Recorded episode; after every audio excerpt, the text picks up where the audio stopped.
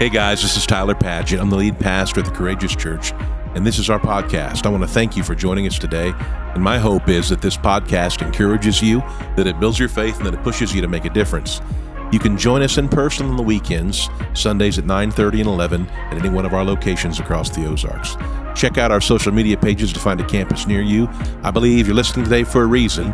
Let's do this. Turn up the volume and let's go. Today I want to talk to you about saying hard things. Saying hard things. Honestly, the days of live and let live are mostly over for us. There's just too much craziness and evil for us to be silent. We'll have to learn how to speak. And this doesn't just mean, I'm not just talking about like societal things, I'm talking about in your family, in your life. At some point, you're going to have to say hard things, and I want to help you with that today. Are you ready? Let's look at God's expectation for people that follow him. 2 Timothy 3 and 16. Okay, this is not just to Timothy, and it's not just to preachers, it's to all of us. All scripture is breathed out by God and is profitable for teaching. Okay, teaching requires some tension. Reproof, that definitely requires some tension. For correction, well, that definitely is some tension. For training in righteousness, so that would mean this is unrighteous, that is righteous, there's tension there. And then he goes that the man of God may be complete, equipped for every good work. That's not just talking about me, okay? I know when I say man of God, many of you just totally think of me, but that's mildly funny if you've been around for a while. Four and one. I charge you in the presence of God and of Christ Jesus, who is the judge of the living and the dead, and by his appearing in his kingdom. Here we go. Preach the word. Be ready in season and out of season. Here's more tension reprove, rebuke, exhort with complete patience and teaching. So, the words here that we're called to do as ministers of God, um, to, to, to, to, to lead others, it's uh, teaching, reproof, training in righteousness, reproof for correction, um, reprove, re, re, reprove, rebuke, and exhort. Those are all words that require you to step up and say, This is what you're doing, this is what you need to be doing, right? And so the servant of the Lord, which is what we all are, and the children of God, must be willing to step into some tension and say some stuff. And you're going to have to at some point if you're going to lead a family, if you're going to have a marriage, if you're going to, um, even if you're just going to have pets, you're going to have to step into tension. Okay? Um, so, you know, everybody wishes there were some magic words to make tension easier, but there's not. Um, and if you've ever had to tell somebody they, they, they have, if you know, you know, you're a supervisor at work and you have to tell somebody they have body odor, there's no easy way to do that. There's just not a fun way to do it. Have you ever had to tell somebody you stink? It doesn't matter how you preface it. You can put it between a compliment sandwich. You're super creative and you show up on time, you stink, but we thank you. You know, it doesn't, it's just one of those things, right? And so there's no magic words, and the best you can do is be honest and th- sympathetic. And there's a line you can possibly use. It may work, it may not. Experts say it helps. You say to them, There's something upsetting I need to share with you. So, uh, sir, if your wife sits down and says, There's something upsetting I need to share with you, you can thank me for that. But conflict is the tool we use to get to the healthy place. Conflict is the tool used um, by God here, teaching Paul teaching to Timothy to get, to get us to a, a, a healthy place. Like, you ever hear people that got divorced and they said, We never had a fight? Like, what? what? We got in a fight on our honeymoon. We've been on, we've been at like, you know, we've been at like, if it's on a one to 10 scale, we've been at 1.5 ever since. Like, we could go at any time. But, you know, some couples, they just get divorced and say, We never fought. There's a big difference, though, when you have conflict in wanting to be right and wanting to get it right. Do you want to be right or do you want to get it right? Anybody married to those accountant types? Anybody married to those precision people? Like like like uh, every time I think of an occupation, I think of somebody that does that. So I'm trying to pull back from it. But somebody who works in precision, intolerances, and they like to get it right, don't they? You're too nervous to say yes, but I know you're right. They can be a mechanic and be precise. Um, but um, being right and get it right are worlds, worlds apart. Like we want to get it right, not just be right. Amen? And the minute you open your mouth Whatever's on the, whoever's on the other end of that conversation is going to know what your motive is. Is your motivation to be right or get it right? And so we have to be okay with knowing confrontation and conflict is going to come to our life and, and know that many of the giants that we're facing today were small confrontations we avoided yesterday. Let me say that again since you guys are being so noisy about this. I want to tell you so you don't talk over me. Many of the giants you're facing today in your relationship with people were, were little confrontations you neglected to have back in the day. Okay? And, nobody likes to hear they're wrong. Not now, not back then, not ever. But Jesus did that, and I'll share with you some of that soon. But Jesus, he was not unwilling to step into tension. And, and I want to I wanna, I wanna bring us to Jesus in a moment, but I want to show you something. In the book of Jeremiah, God's chosen man, a prophet, stood, in the, the, stood on the steps of Solomon's temple, the first temple built in Jerusalem. He stood there and was in complete obedience to God and said things that caused the people to be like, There's no possible way, I don't agree. And so this is a long reading, but I want you to hear the word of the Lord. Are we ready? So this is Jeremiah, God's prophet, standing on the steps of Solomon's temple, the central place of worship, and he starts telling them what's going to happen. Are we ready? Seven and one of Jeremiah. This is the word that came to Jeremiah from the Lord. He says, Stand at the gate of the Lord's house and there proclaim his message. And here's what he said Hear the word of the Lord, all you people of Judah who come through these gates to worship the Lord. This is what the Lord Almighty, the God of Israel, says Reform your ways and your actions, and I will let you live in this place. Do not trust in deceptive words and say, This is the temple of the Lord, the temple of the Lord, the temple of the Lord, the temple of the Lord, the temple of the Lord. He was making a point there, I think. What he's trying to say is these people thought because God's presence dwelled in that place, they could do whatever they wanted to and be fine because God was with them.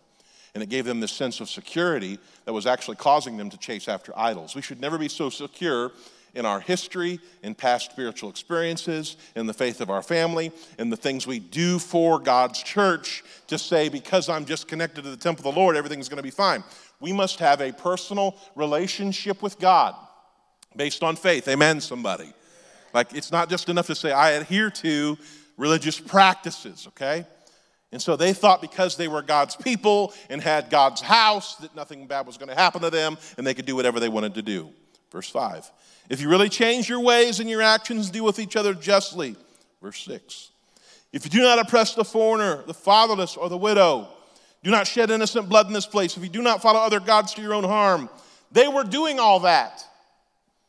So they have this false sense of security. They were doing all these wicked things. Verse 7 Then I'll let you live in this place in the land I gave your ancestors forever and ever. 8 But look, you're trusting in deceptive words that are worthless. He is standing amongst his own people. He is standing with people he does life with, and he's saying super offensive and difficult things. He, I'm gonna oh, I, I, I, for the sake of time, I'm gonna, I want to read all of it, but I'm not going to. But God essentially spoke through Jeremiah in the face of his peers to tell them, if you don't turn to me completely, I'm going to destroy everything you value and you're going to become exiles. And they didn't listen to him and they were taken captive and Jerusalem was destroyed and they were shipped off to Babylon and they knocked everything down because they thought they didn't have to listen to God's voice. Now, that's a lesson in and of itself, but the greater lesson I want to share with us here today is that Jeremiah, the called man of God, the called person of God, had to step into tension and speak what God wanted in order to be obedient to God. And that, uh, that should take away our illusions of a life with no hard conversations. That should take the illusions away from us living a life where we never say hard things. We don't have to say mean things, we just have to say hard things because Jeremiah, unfortunately, was super controversial and super obedient at the same time. In church, at some point, it's going to happen. I'll probably have to be to our city and to the, I'll probably have to be super controversial and super obedient to God. Now, I'm, I'm not, obviously, because of my stutter, you know, I'm not looking forward to that. But, but things in society have degenerated to the point where there's not going to be anything that we recognize as a godly society if, if, if believers don't say this is what we believe. And, and it's not even, the battle lines have shifted so much.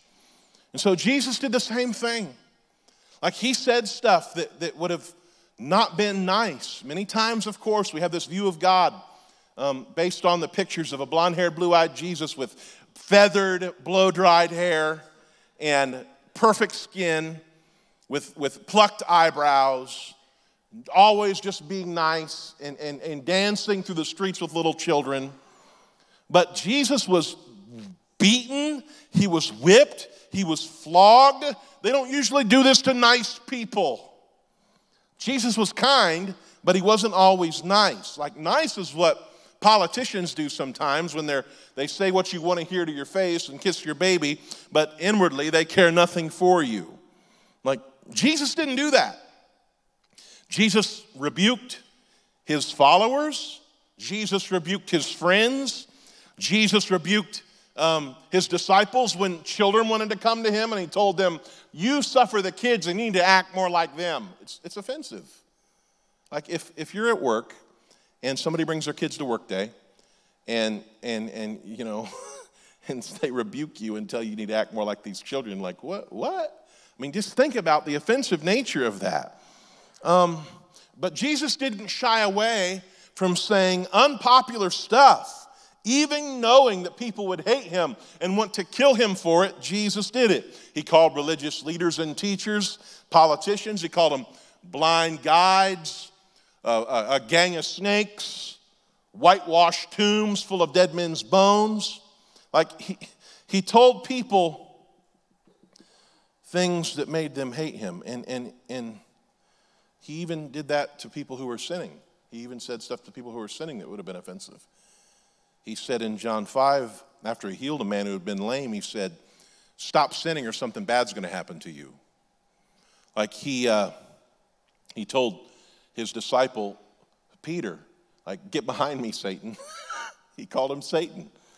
Uh, not a good move if you're in a fight with your spouse, by the way. I've tried it, not good. They don't forget about it either if you do that. Jesus didn't mince words, but he had Here's the key healthy conflict with no regrets. You ever have conflict and have regrets? Oh, you're looking at the king of that. Where's my crown? Somebody crown me. The king of conflict with regrets. We made some mistakes. Like, like Moses. Moses was leading the whining uh, uh, uh, children of Israel who had had mindsets that had been totally impacted, influenced by brutalization and slavery. So they were not they were not easy people to lead. They were used to just being told what to do, but he had to lead them and it was different. And, and, and they came to a place where they were thirsty in the wilderness, right? And in Numbers 20 and 7, the Lord said to Moses, verse 8, then he said, Take your staff, you and your brother Aaron, gather the assembly together, Speak to the rock before their eyes, and it will pour out its water. You'll bring water out of the rock for the community so they and their livestock can drink. Moses was supposed to say, Rock, water. Like a, anybody remember the clapper back in the day before we had Siri? You'd clap and it, lights would clip on, turn on. It was crazy. It was like as, as seen on TV. Now it's Siri, but but he was just supposed to say like rock, but Moses got so ticked off at the whining and the behavior of the children of Israel that rather than obey God and just speak to it, verse 10, he and Aaron gathered the assembly together in front of the rock, and Moses said to them, Listen, you rebels. So Jesus didn't say, call them names. he didn't say, call them names, but Moses was all fired up. Listen, you rebels. Must we bring you water out of this rock? Now, God said, Speak to it, of course. But Moses, verse 11, raised his arm and struck the rock twice with his staff. Water gushed out, and the community and their livestock drank. That is the temptation in times of pressure and conflict. God gave us, gave Moses a clear word that if you speak to it, I will come through. But Moses said, I'm going to call some names and hit some things to get what I need, and then God, you can come through after that. How many of us have made that mistake before? I'm going to call names and do some harm, and then I'll wait for God to come through because it'll make me feel better. Verse 12 But the Lord said to Moses and Aaron, Because you did not trust in me enough to honor me as holy in the sight of the Israelites, you will not bring this community to the land that I give them. Ouch.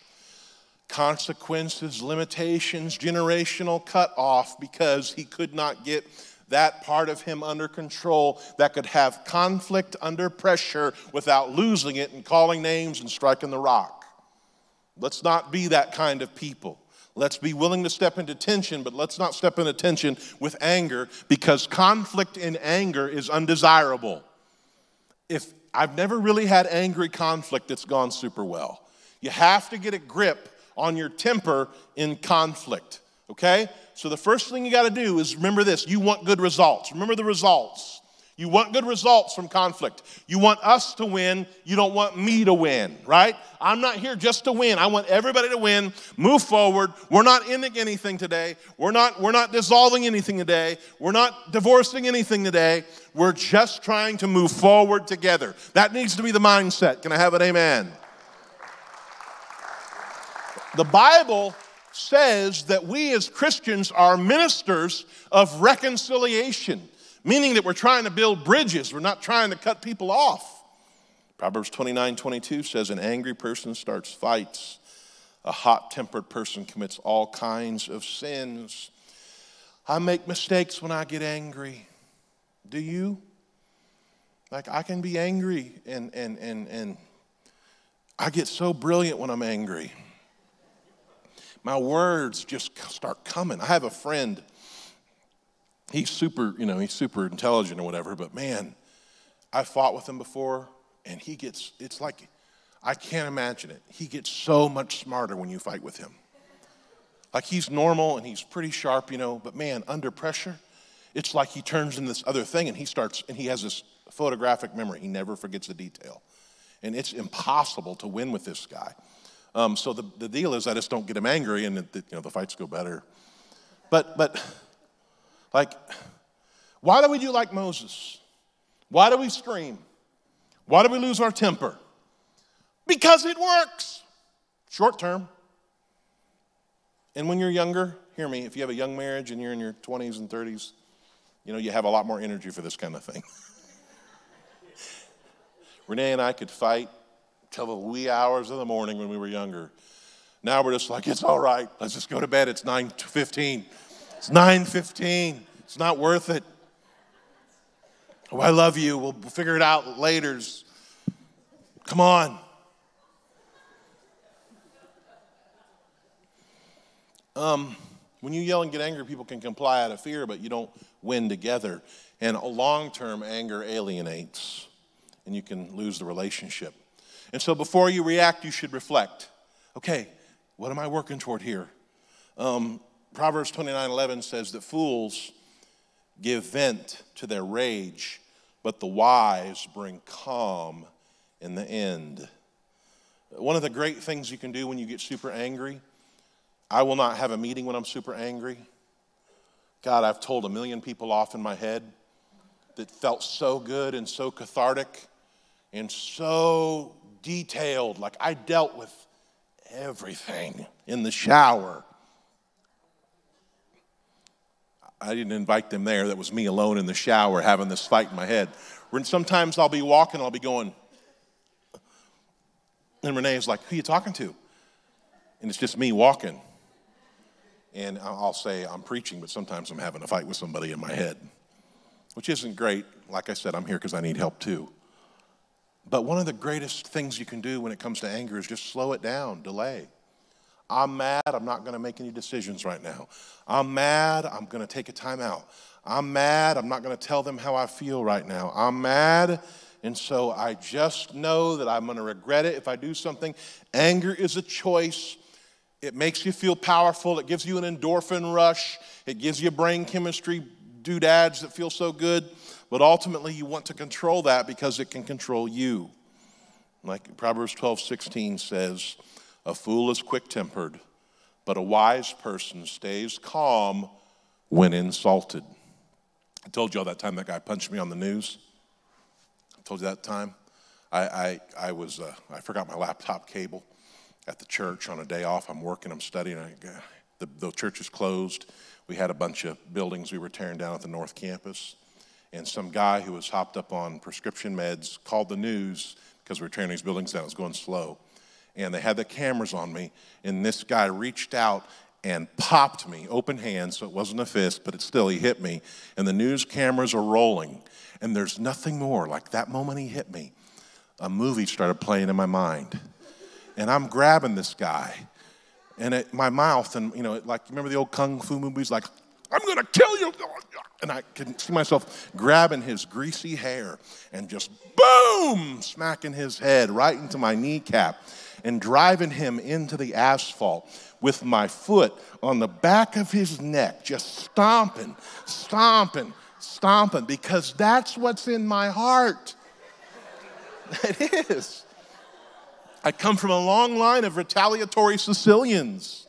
It's there. And he hit me.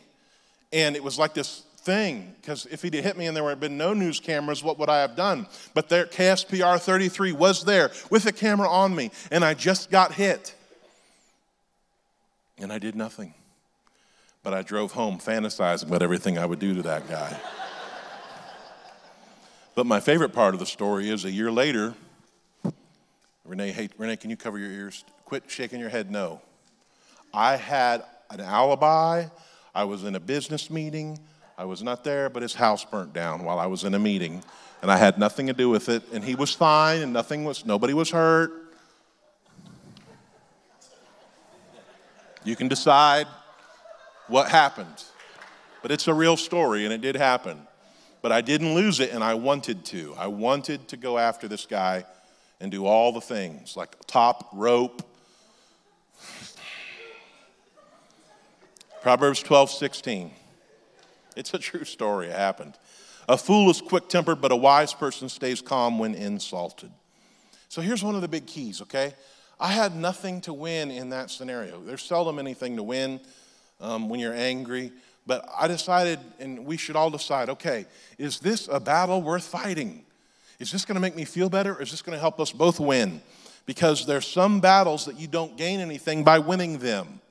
And the more you understand this is not something I can win, then, then, then leave it alone. There's some people you're not going to fix.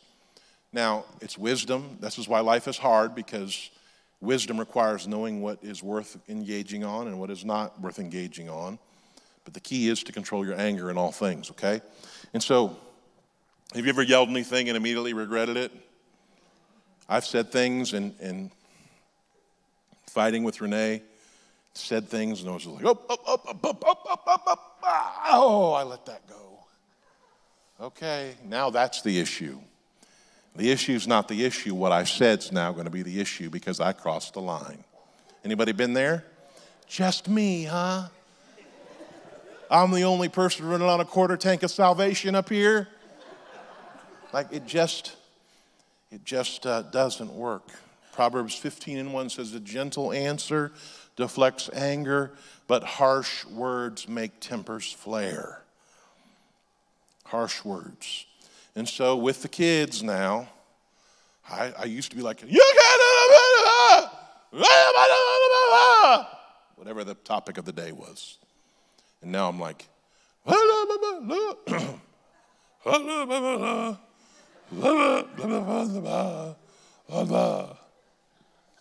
and it works a little better but they match my energy, so I got to be like, no, no, no, that's not what we're going to do. This is what we're going to do. Um, because my temper and the tension that it creates goes together. Okay? So Jesus now models healthy conflict for us. I want to show this to you. All right? Woman at the well, John 4, or uh, it could be John 14. Sir, give me this water that I will not be thirsty or have to come here to draw water. And Jesus said to her, uh, Go call your husband and come here. Woman answered and said, I have no husband. And Jesus said, I know it. I know you don't. Out here on these streets, woman, coming out here in the middle of the day when everybody else comes in the morning because you've messed your life up so bad by all your fooling around, all your Craigslist ads, all your street walking, all your people got your Bumble, Tinder, and I don't know the other ones. Got these multiple Tinder accounts out there. You're right in saying, I have no husband, for you have had five husbands, and the one you have now is not your husband. Ooh. I would not lead off meeting somebody with that. Like, let's talk about your choices. Let's talk about what you have done, your sexual choices, your inability to restrain yourself, your, your life that looks like it. I don't know if anybody remembers Jerry Springer back in the day. Your life that looks like. Uh, I need better references on Jerry Springer. Make notes, let me know, okay? I need an updated Jerry Springer reference. Write it down, let me know. But just a wild, wild life that seems out of control is what she lived.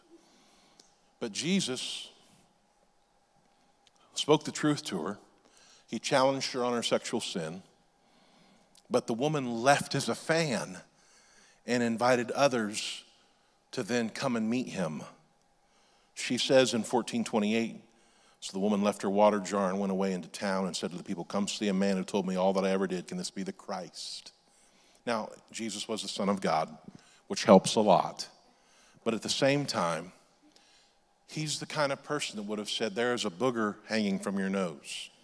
He would have said, Your fly is all the way down. He would have said, You're being very, very selfish. Jesus had people skills, knew how to challenge, and knew how to do it and preserve the relationship somehow.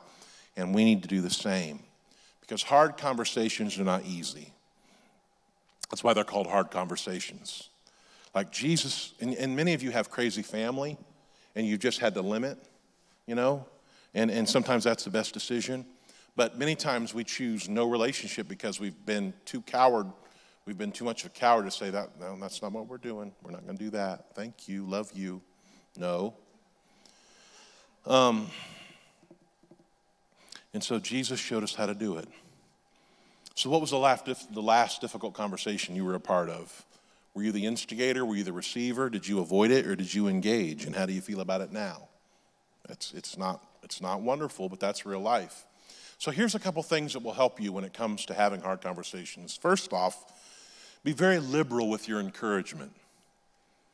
So, so let the people around you hear lots of good things before you have to say the hard things. We can't assume the good. We can't assume that they know how you feel about them when it's good. Uh, wives, listen to God's man right now. When you tell him he's good, it just makes everything right in his world. When you tell him you're a fan, it makes him want to work harder, and most men 99.5% of the non sociopathic men, it makes them want to do better. Like you tell him, I appreciate your hard work. I am proud of the man that you are. Now, that doesn't mean he's perfect.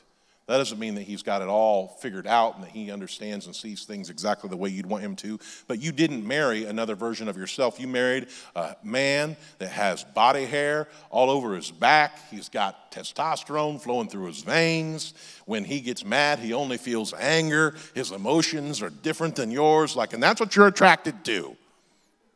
So he's not going to be you. But your words mean everything. Your honor expressed and that can be different per personality. But your honor expressed to him motivates him to do better. Um, and so be a liberal encourager. But once you're a liberal encourager, when there is a hard conversation, and this is how I teach our leaders and team, and this is what something, if you're in any supervisory role ever or will ever be, here's what you got to do. You got to have lots of investments in the life, be a liberal encourager, but when there's a conversation to be had, you make sure you say, the last 10%. Because the last 10% of the conversation is what creates the change. Jesus could have said all the things about new life and hope, but he had to say that 10% about five husbands. That was the issue five husbands. And so that last 10% has to be said.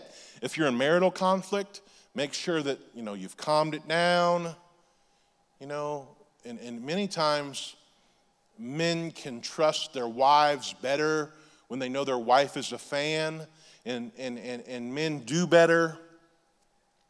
Obviously, women do better when their man loves the Lord Jesus, first off. So if you're chasing after all kinds of ungodly stuff, no wonder she doesn't trust you.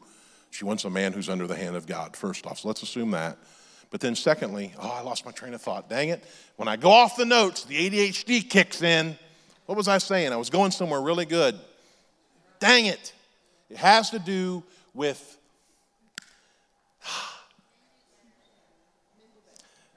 Just say the last 10%. All right.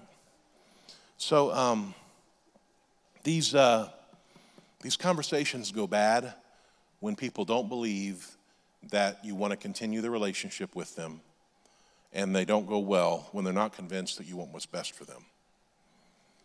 So, if your husband, this is what I was going to say. So, if your husband thinks you're a fan and that you're really on his side and that you want what's best for him, he'll listen better than if he feels like you're just trying to, to humiliate him.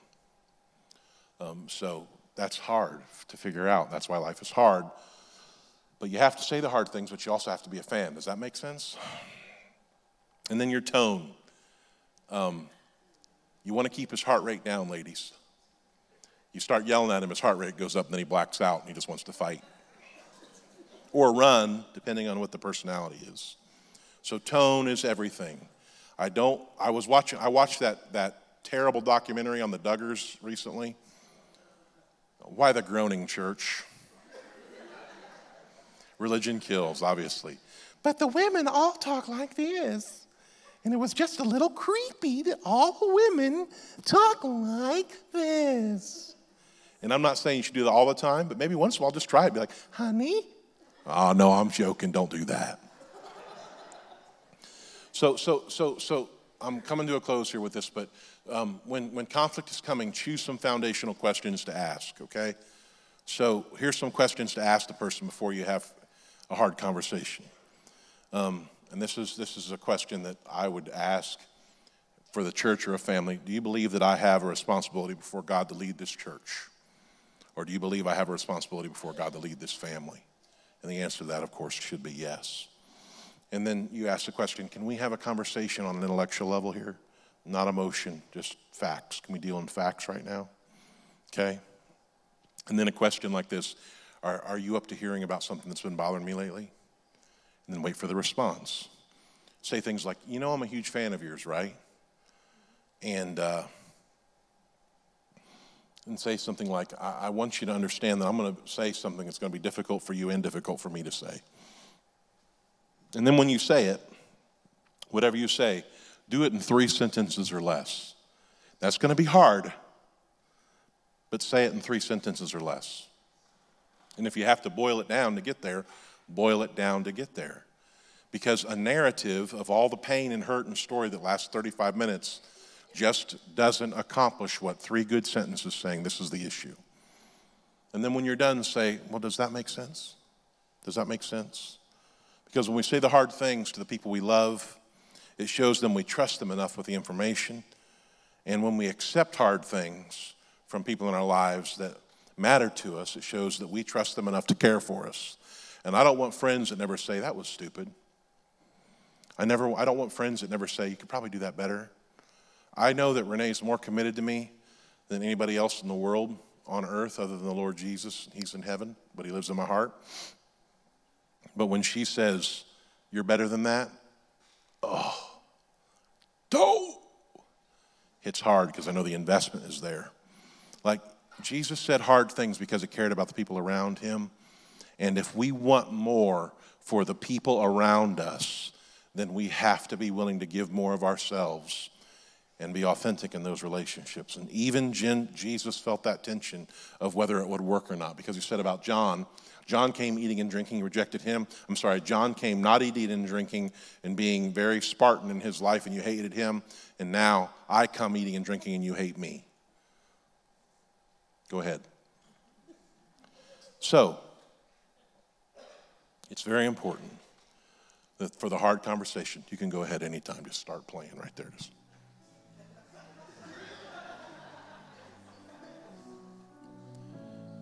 Here's what you need to have the hard conversations there must be a foundation of trust.